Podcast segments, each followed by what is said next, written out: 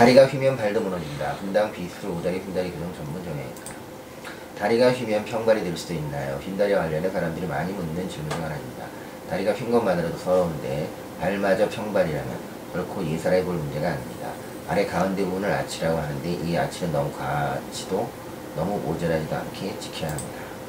아치가 적당하면 발바닥이 땅에 닿을 때 적절히 체중이 분산되고 충격을 없애 오래 걸어도 필요할 줄 모르겠습니다. 그런데 아치가 무너져 평평한 평발이나 아치가 너무 높은 가치발의 경우는 사정이 다릅니다. 평발은 발바닥이 바닥에 닿아 그만큼 발바닥에 전해지는 충격이 크고 아치발은 바닥에 닿는 부분이 너무 적어 발바닥에 체중이 많이 가야지 조금만 걸어도 많이 아프게 됩니다. 이유는 조금 다르지만 평발과 가치발 모두 걸음걸이와 나중에는 좋지 않은 영향을 미치는 것입니다. 태어날 때부터 평발이거나 가시발인 경우도 있지만 다리가 휘며 후천적으로 평발이 될 수도 있습니다.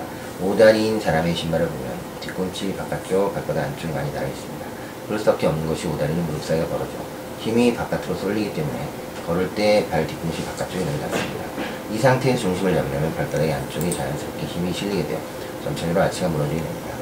X다리일 때도 마찬가지입니다. 다리가 휜 방향은 다르지만 무릎이 종아리가 벌어지면 발 안쪽에 힘을 줘 중심 유지해야 합니다. 오다리와 다른 점은 오다리는 발 뒤꿈치 바깥쪽 들어갔고 안쪽이 닿는다면 X다리는 발 뒤꿈치 안쪽이 닿는다는 점입니다.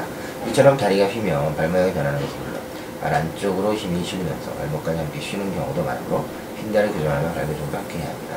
고관절이 제자리를 지키지 못하고 안쪽 바깥쪽으로 돌면서 대퇴골 무릎, 발목, 발까지 영향을 미칩니다. 이를 바라잡을 때도 시발증된 고관절은 물론 줄로 연결된 모든 골격을 바라잡는 것은 너무나 당연한 일입니다.